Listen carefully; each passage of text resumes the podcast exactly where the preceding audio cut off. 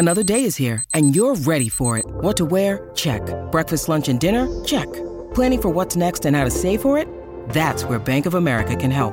For your financial to-dos, Bank of America has experts ready to help get you closer to your goals. Get started at one of our local financial centers or 24-7 in our mobile banking app. Find a location near you at bankofamerica.com slash talk to us. What would you like the power to do? Mobile banking requires downloading the app and is only available for select devices. Message and data rates may apply. Bank of America and a member FDIC. When you need mealtime inspiration, it's worth shopping Kroger, where you'll find over 30,000 mouthwatering choices that excite your inner foodie. And no matter what tasty choice you make, you'll enjoy our everyday low prices, plus extra ways to save, like digital coupons worth over $600 each week. You can also save up to $1 off per gallon at the pump with fuel points. More savings and more inspiring flavors make shopping Kroger worth it every time. Kroger, fresh for everyone. Fuel restrictions apply.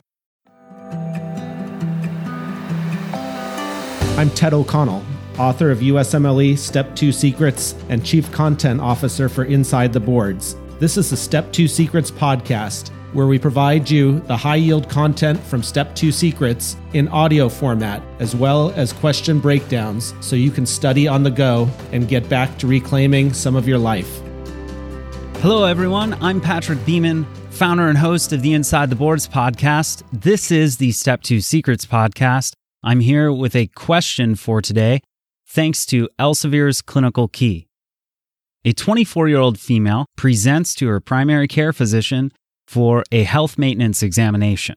She has no medical history, takes no medications, has regular and normal menstrual cycles, and her family and social histories are unremarkable. Vital signs are within normal limits, her physical exam is notable for facial and conjunctival pallor. A complete blood count is notable for a low hemoglobin of 8.5 and a mean corpuscular volume of 60. Remember, normal's 80 to 100. Which of the following is the most appropriate initial treatment for this patient? Is it A, cobalamin supplementation, B, folate supplementation, C, iron supplementation, or D, phlebotomy? And the correct answer here is C, iron supplementation. Anemia is treated according to its suspected cause. Microcytic anemias have a mean corpuscular volume, or MCV, that's less than 80. Iron deficiency anemia is microcytic and hypochromic it's reasonable to initiate a trial of iron supplementation and follow up blood counts in about three weeks before considering other causes such as thalassemia or anemia of chronic disease. To look at the other answer choices, A was cobalamin supplementation. So, vitamin B12 or cobalamin deficiency causes a macrocytic anemia and can present with signs that are neurologic in nature, like motor weakness, paresthesias, or subacute combined degeneration of the spinal cord. B was folate supplementation. So, folate deficiency causes a macrocytic anemia as well. And women with folate deficiency who become pregnant have an increased risk of having a baby with neural tube defects. Choice D was phlebotomy. So, phlebotomy would worsen iron deficiency anemia, but phlebotomy can be used to deplete red cell mass in polycythemia and total body iron in hereditary hemochromatosis. Bottom line for this one anemia is classified into microcytic, normocytic, and macrocytic versions. Among the microcytic anemias, the most common causes are iron deficiency, thalassemia, and anemia of chronic disease. In patients without an obvious cause of anemia, a therapeutic trial of iron can be given to see if the patient responds. And now, let's return to the Step 2 Secrets podcast. This is Ted O'Connell, and this is the hematology chapter of USMLE Step 2 Secrets, 5th edition. Question 1 Define anemia hemoglobin less than 12 milligrams per deciliter in women or less than 14 milligrams per deciliter in men. Question 2. What are the signs and symptoms of anemia? Signs include tachycardia, pallor, systolic ejection murmurs from high flow, and signs of the underlying cause, such as jaundice and or pigment gallstones in hemolytic anemia, positive stool guaiac with GI bleed. Symptoms include fatigue, dyspnea on exertion, lightheadedness, dizziness, syncope, palpitations, angina, and claudication. Question three. What are the important elements of the history when anemia is present? Important points include medications, blood loss such as trauma, surgery, melena, hematemesis, or menorrhagia, chronic diseases for anemia of chronic disease, a family history such as hemophilia, thalassemia, sickle cell disease, or glucose 6 phosphate dehydrogenase deficiency, and alcoholism, which may lead to iron, folate, and B12 deficiencies as well as GI bleeds. Question four. What medications can cause anemia? How? Many medications can cause anemia through various mechanisms. Methyldopa, penicillins, and sulfa drugs can cause red blood cell antibodies with subsequent hemolysis. Chloroquine and sulfa drugs cause hemolysis in patients with G6PD deficiency. Phenytoin causes megaloblastic anemia through interference with folate metabolism and chloramphenicol, cancer drugs, and zidovudine cause aplastic anemia and bone marrow suppression. Other drugs are also implicated, but this list should get you through the USMLE exam. Question 5. What test should be ordered first to help determine the cause of anemia? The complete blood count with red blood cell indices. The hemoglobin must be below normal to diagnose anemia. The mean corpuscular volume, MCV, tells you whether the anemia is microcytic, an MCV less than 80, normocytic, an MCV of 80 to 100, or macrocytic, an MCV greater than 100. Question 6. What test should be ordered next? The peripheral blood smear. There are many classic findings that can help make the diagnosis. And for each of these in the book, there are images. This chapter is pretty image dense, and I just can't represent that adequately by podcast. So please refer to the text. But the following classic findings sickled cells in sickle cell disease, hypersegmented neutrophils in folate and B12 deficiency, hypochromic and microcytic red blood cells in iron deficiency, basophilic stippling in lead poisoning, Heinz bodies in G6PD deficiency, Bite cells classically in G6PD deficiency and other hemolytic anemias, Jolly bodies in asplenia, teardrop shaped RBCs in myelofibrosis, schistocytes, helmet cells, and fragmented RBCs in intravascular hemolysis, spherocytes and elliptocytes in hereditary spherocytosis and elliptocytosis, acanthocytes and spur cells in A beta lipoproteinemia, target cells in thalassemia or liver disease, echinocytes, including Burr cells and acanthocytes in uremia, polychromasia from reticulocytosis. This should alert you to the possibility of hemolysis, rouleau formation in multiple myeloma, parasites inside red blood cells in malaria or babesiosis, iron inclusions in red blood cells of the bone marrow in sideroblastic anemia. Question seven. What are reticulocytes? Why is a reticulocyte count routinely ordered in an anemia workup? Reticulocytes are immature red blood cells. If their count is abnormally decreased in the setting of anemia, the marrow is not responding properly and is the problem. A high reticulocyte count should make you think of hemolysis or blood loss as the cause. The marrow is responding properly and is not the problem. Question eight. Which test comes next? At this point, it depends. If you have a complete history and results of the other three tests, CBC with red blood cell indices, peripheral smear, and reticulocyte count, most possibilities will be eliminated and you can order a confirmatory test. If the answer is still not clear, consider a bone marrow biopsy. For the step two exam, biopsy is unlikely to be necessary unless malignancy is the cause of the anemia. Question nine. What are the classic causes of microcytic, normocytic, and macrocytic anemia? Which of these tends to have an inappropriately low reticulocyte count?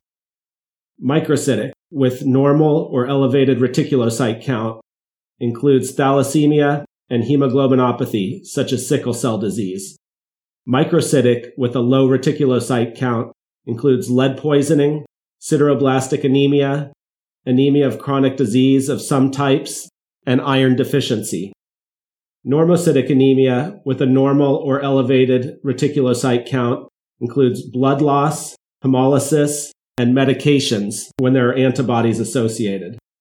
Normocytic anemia with a low reticulocyte count, cancer or dysplasia such as myelophthisic anemia and acute leukemia, some cases of anemia of chronic disease, aplastic anemia and medications causing bone marrow suppression, endocrine failure from the thyroid or pituitary, or renal failure. And in macrocytic anemia, all types have a low reticulocyte count. Causes include folate deficiency, vitamin B12 deficiency, medications such as methotrexate and phenytoin, alcohol abuse because it interferes with folate use, and cirrhosis and liver disease. Question 10. What clues point to hemolysis as the cause for anemia? Elevated lactate dehydrogenase, or LDH, elevated bilirubin, unconjugated as well as conjugated if the liver is functioning, jaundice, low or absent haptoglobin in intravascular hemolysis only, urobilinogen, bilirubin, and hemoglobin in the urine. Only conjugated bilirubin shows up in the urine, and hemoglobin shows up in the urine only when haptoglobin has been saturated, as in brisk intravascular hemolysis. And pigmented gallstones or a history of cholecystectomy, usually at a young age. Question 11. What is the most common cause of anemia in the United States? Iron deficiency anemia. Question 12. Why do people get iron deficiency anemia? Iron deficiency is common in women of reproductive age because of menstrual blood loss. In all patients over age 40, men and especially postmenopausal women, it is important to rule out colon cancer as a cause of chronic asymptomatic blood loss.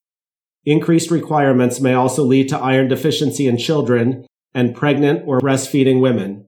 Give iron containing formula or iron supplements to all infants except full term infants who are exclusively breastfed. Start iron supplementation, such as iron fortified cereal or a daily iron supplement at four to six months for full term infants and at two months for preterm infants. Giving cow's milk before one year of age may lead to anemia by causing GI bleeding, so avoidance of cow's milk in the first year is essential. Iron supplements are also commonly given during pregnancy and lactation because of the increased demand. Question 13. What are the classic laboratory abnormalities in iron deficiency anemia? What weird cravings may occur with iron deficiency? Look for low iron and low ferritin levels, elevated TIBC, and low TIBC saturation. Rare patients may develop a craving for ice or dirt called pica. Question 14. What is Plummer-Vinson syndrome? a triad of unknown etiology, esophageal web resulting in dysphagia, iron deficiency anemia, and glossitis. Question 15. How is iron deficiency treated? First, you must determine the cause. In a menstruating woman, a presumptive diagnosis of menstrual blood loss is often made. In patients over 40 years, be sure to test the stool for occult blood and strongly consider colonoscopy to detect occult colon cancer. Postmenopausal vaginal bleeding may also cause anemia and warrant screening for gynecologic cancer. Treat with iron supplements for three to six months in uncomplicated cases to replete body iron stores. Question 16. What causes folate deficiency? In what populations is it commonly seen? Folate deficiency is commonly seen in alcoholics from poor intake and pregnant women from increased need. All women of reproductive age should take folate supplements, ideally before pregnancy occurs, to prevent neural tube defects in their offspring. Rare causes of folate deficiency include poor diet, for example, tea and toast diet, methotrexate, prolonged therapy with trimethoprim sulfamethoxazole, anticonvulsant therapy, especially phenytoin, and malabsorption. Look for macrocytes and hypersegmented neutrophils with no neurologic signs or symptoms and low folate levels in serum or red blood cells. Treat with oral folate. Question 17. What is the most common cause of vitamin B12 deficiency? Pernicious anemia.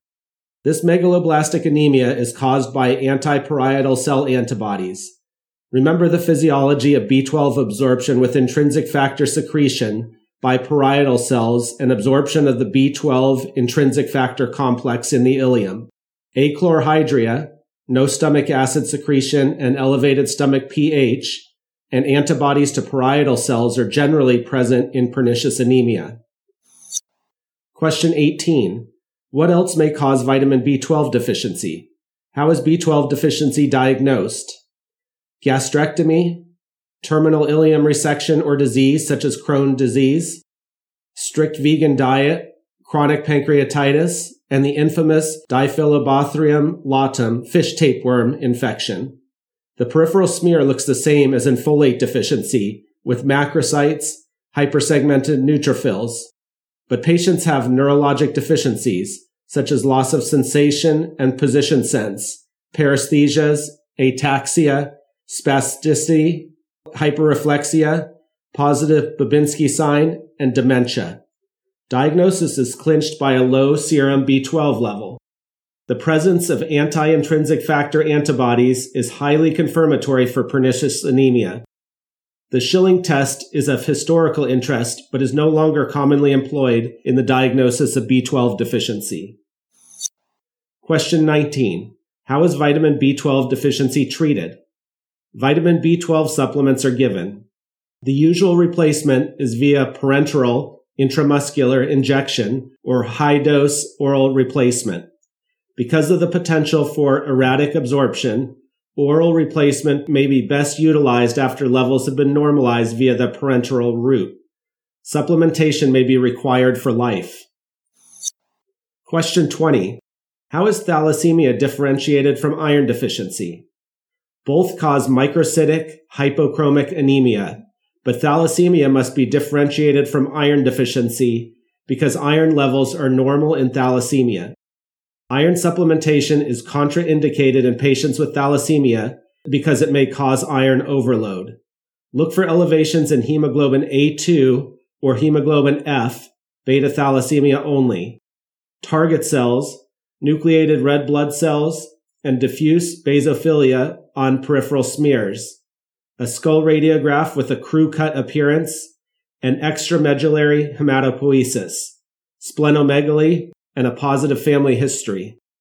Thalassemia is more common in blacks, Mediterraneans, and Asians. Question 21. What diagnostic test confirms a diagnosis of thalassemia? How is it treated? Diagnosis is made by hemoglobin electrophoresis.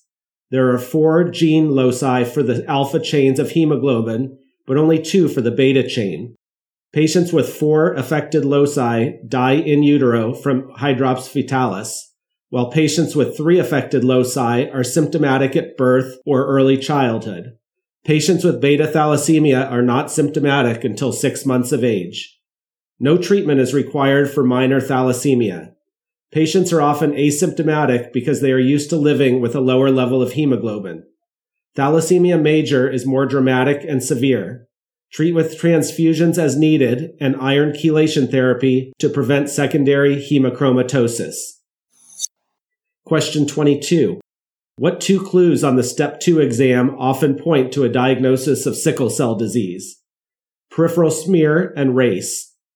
8% of African Americans are heterozygous for sickle cell trait. Know what sickled cells, red blood cells look like.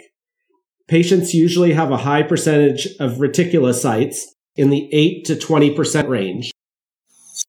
Question 23. What are the clinical manifestations and complications of sickle cell disease?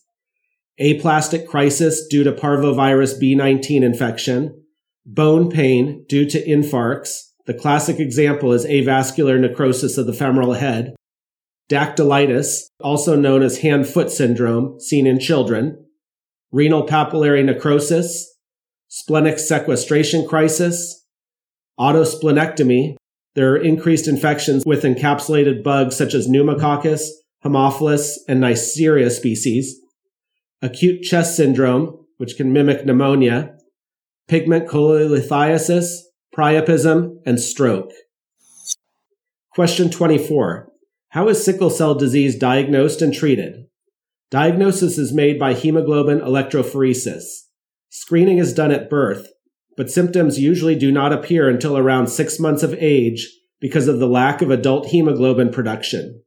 Treat with prophylactic penicillin until at least five years of age and perhaps longer, beginning as soon as the diagnosis is made. Proper vaccination includes the pneumococcal, meningococcal, and H influenza vaccines. They're given to all children anyway, as well as yearly influenza vaccination. Other strategies include folate supplementation, early treatment of infections, and proper hydration. A sickle cell crisis involves severe pain in various sites due to red blood cell sickling. Treat with oxygen, lots of IV fluids, and analgesics. Consider transfusions if symptoms and or findings are severe. Question 25. What findings help you in the setting of acute blood loss as a cause of anemia? The important point is that immediately after loss, the hemoglobin may be normal.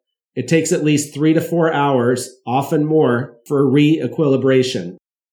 Look for obvious bleeding, pale, cold skin, tachycardia, often the first sign of acute anemia, and hypotension, a sign of hypovolemic shock. Transfuse if needed, even with a normal hemoglobin in the acute setting. Consider internal hemorrhage in the setting of trauma and abdominal aortic aneurysm in patients with a pulsatile abdominal mass. Question 26. What are the commonly tested causes of autoimmune hemolytic anemia? Lupus erythematosus, or medications that cause lupus-like syndromes such as procainamide, hydralazine, and isoniazid, and other autoimmune disorders. Drugs, the classic example is methyldopa, but penicillins, cephalosporins, sulfa drugs, and quinidine also have been implicated. Leukemia or lymphoma, an infection. The classic examples are mycoplasmosis, Epstein-Barr virus, and syphilis. Question 27. What lab test is often positive in patients with autoimmune anemia? The Coombs test is positive in most autoimmune anemias. You may also see spherocytes on peripheral smear because of incomplete macrophage destruction, extravascular hemolysis of red blood cells. Question 28. What clues point to lead poisoning as a cause of anemia? Lead poisoning causes a hypochromic microcytic anemia, almost always in a child. With acute lead poisoning, look for vomiting, ataxia, colicky abdominal pain, irritability such as aggressive behavior or behavioral regression, and encephalopathy, cerebral edema, or seizures. Usually, however, poisoning is chronic and low level with minimal non-specific symptoms. Watch for basophilic stippling on peripheral smear, elevated free erythrocyte protoporphyrin or lead level, and consider risk factors for lead exposure, such as a child who eats paint chips or lives in an old rundown building. Question 29. True or false? Children with risk factors should be screened for lead poisoning. True. Screening all asymptomatic children with a serum lead level at one and two years old, regardless of risk, is becoming controversial. However, in children with risk factors, screening is very important because chronic low level exposure may lead to permanent neurologic sequelae. Screening should start at six months in children with risk factors such as pica, especially paint chips and dust in old buildings that may have lead paint, residents in an old or neglected building, and or residents near or with family members who work at a lead smelting or battery recycling plant.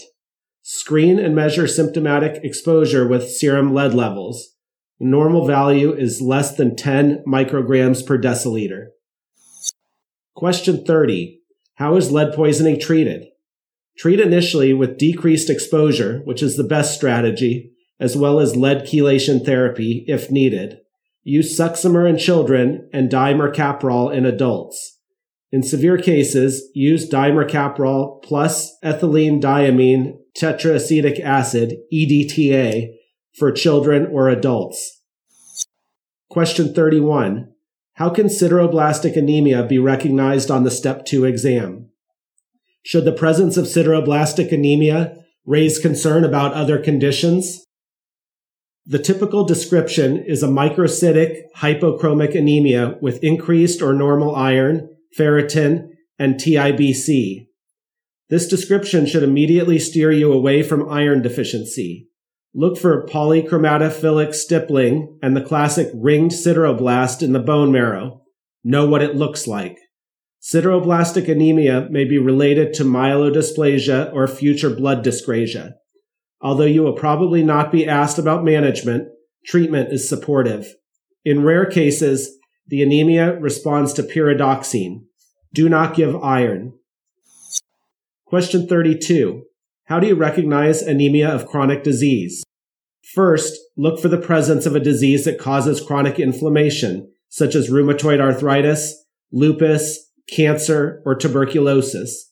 The anemia is either normocytic or microcytic.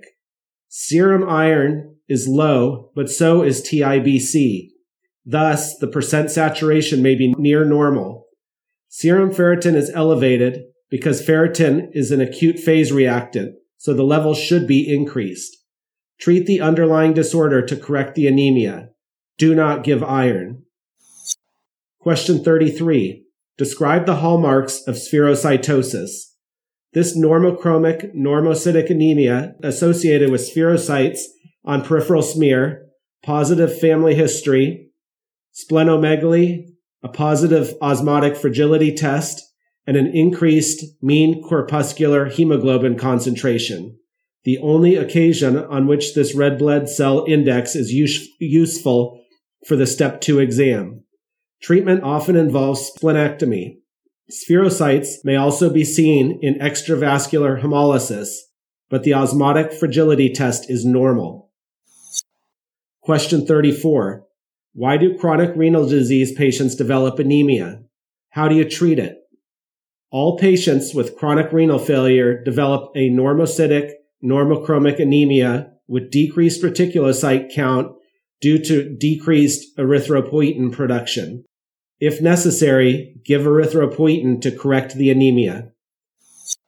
Question 35. What clues point to a diagnosis of aplastic anemia? Although aplastic anemia may be idiopathic, on the step 2 exam, watch for chemotherapy, radiation, malignancy affecting the bone marrow, especially leukemias, benzene, and implicated medications such as chloramphenicol, carbamazepine, sulfa drugs, zidovudine, and gold. Decreased white blood cells and platelets accompany the anemia.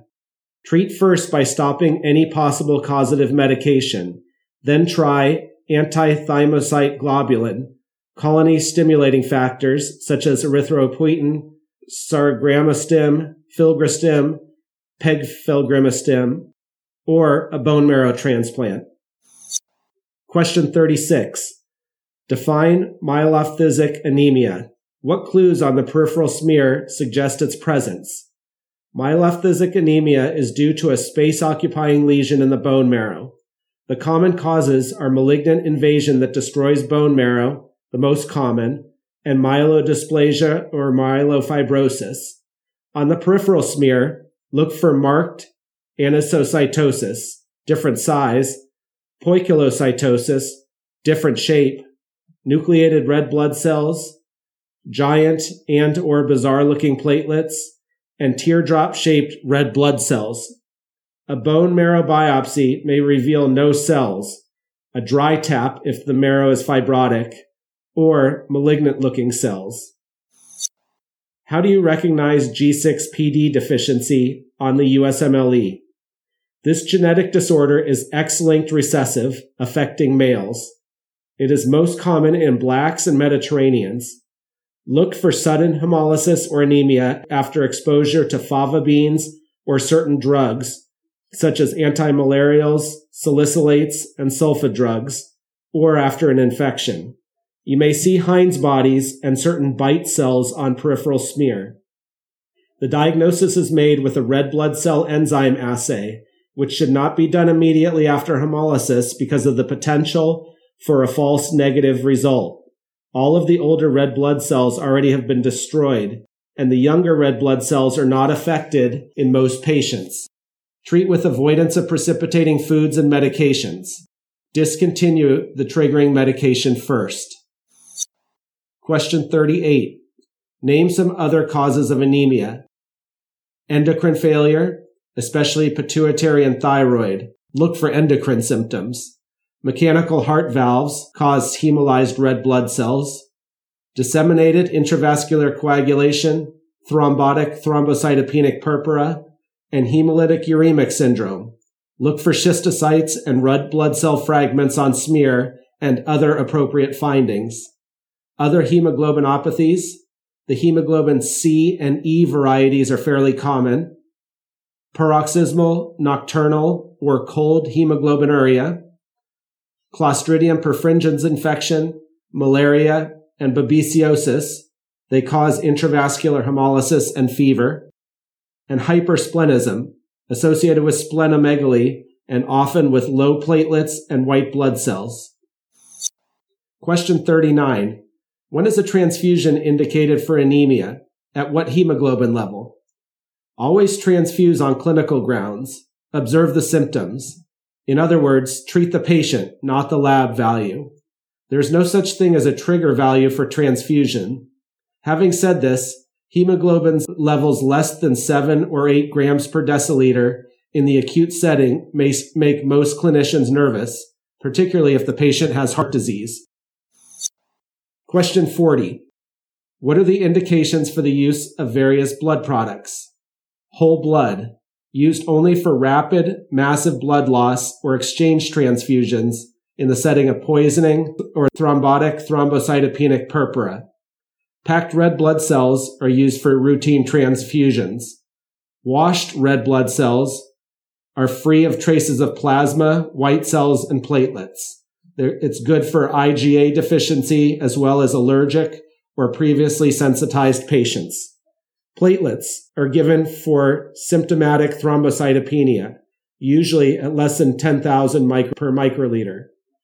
Granulocytes are used on rare occasions for neutropenia.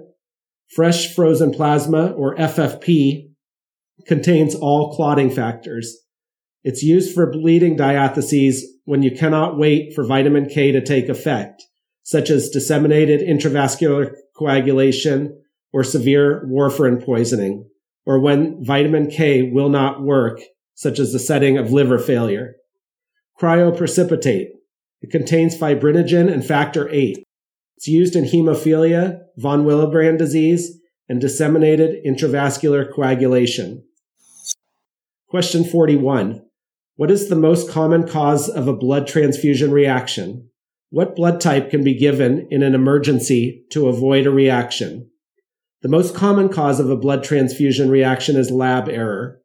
Type O negative blood can be used to avoid a reaction when you cannot wait for blood typing or when the blood bank does not have the patient's blood type. Question 42. Describe the signs and symptoms of a blood transfusion reaction. Look for a febrile reaction, such as chills, fever, headache, and back pain from antibodies to white blood cells. A hemolytic reaction, such as anxiety or discomfort, dyspnea, chest pain, shock, or jaundice from antibodies to red blood cells. Or an allergic reaction, such as urticaria, edema, dizziness, dyspnea, wheezing, and anaphylaxis to an unknown component in donor serum. Oliguria may be an associated finding. Question 43. What should you do if you suspect a transfusion reaction? The first step is to stop the transfusion. If oliguria is present, treat with intravenous fluids and diuresis, such as mannitol or furosemide. Question 44. What are the other risks of transfusion? There is a small but real risk of infection, usually viral infections such as hepatitis B and C and HIV and cytomegalovirus. Development of non-cardiogenic pulmonary edema, which is a transfusion related acute lung injury, and hyperkalemia from hemolysis. With large transfusions, greater than five units of packed red blood cells, bleeding diathesis may result from dilutional thrombocytopenia and citrate, a blood preservative and calcium chelator that prevents clotting. Look for oozing from puncture or IV sites. With massive transfusion, there is a possibility of developing hypocalcemia due to citrate preservative binding to calcium. Question 45.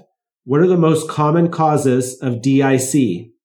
The most common cause is pregnancy and obstetric complications, representing roughly 50% of cases, followed by malignancy, sepsis, and trauma, especially head trauma, prostate surgery, and snake bites. Question 46. How do I recognize and treat DIC in a classic at-risk patient? DIC usually manifests with bleeding diathesis, but may have thrombotic tendencies. Look for the classic oozing or bleeding from puncture and IV sites prolonged prothrombin time, partial thromboplastin time, and bleeding time. DIC is the only disorder on the step 2 exam that prolongs all three tests. Other clues include positive D dimer, increased fibrin degradation products, thrombocytopenia, decreased fibrin, and decreased clotting factors, including factor 8. Treat the underlying cause. For example, evacuate the uterus, or give antibiotics. You may need to give transfusions with fresh frozen plasma or, in rare cases, heparin, but only if thrombosis occurs. Question 37. With what conditions is eosinophilia associated? Allergic or atopic diseases, such as allergic rhinitis, asthma, allergic bronchopulmonary aspergillosis, eczema, urticaria, atopic dermatitis, milk protein allergy and drug reactions, parasitic infections, fungal infections, HIV infection, malignancy such as lymphoma, leukemia, lung cancer, gastric cancer, pancreatic cancer, colon cancer, and ovarian cancer, connective tissue and autoimmune diseases such as Churg-Strauss vasculitis, rheumatoid arthritis, lupus, scleroderma, eosinophilic fasciitis, Dressler syndrome, and inflammatory bowel disease, granulomatous disorders such as sarcoidosis, skin disorders such as psoriasis and pemphigus, immune disorders such as Wiskott-Aldrich syndrome, hyper IgE syndrome, IgA deficiency, and thymoma, adrenal insufficiency, pulmonary eosinophilia, also called Loeffler syndrome, cirrhosis, atherosclerotic disease, familial eosinophilia, and eosinophilia myalgia syndrome from using L-tryptophan. Question 48. With what conditions is basophilia associated? Allergies or neoplasms and blood dyscrasias. Question 49. True or false? The lupus anticoagulant causes a clotting tendency. True. Although the lupus anticoagulant may cause a prolonged PTT, the patient has a tendency toward thrombosis. Look for associated lupus symptoms, positive results on the VDRL or RPR test for syphilis, or a history of miscarriages to help you recognize this condition. Question 50.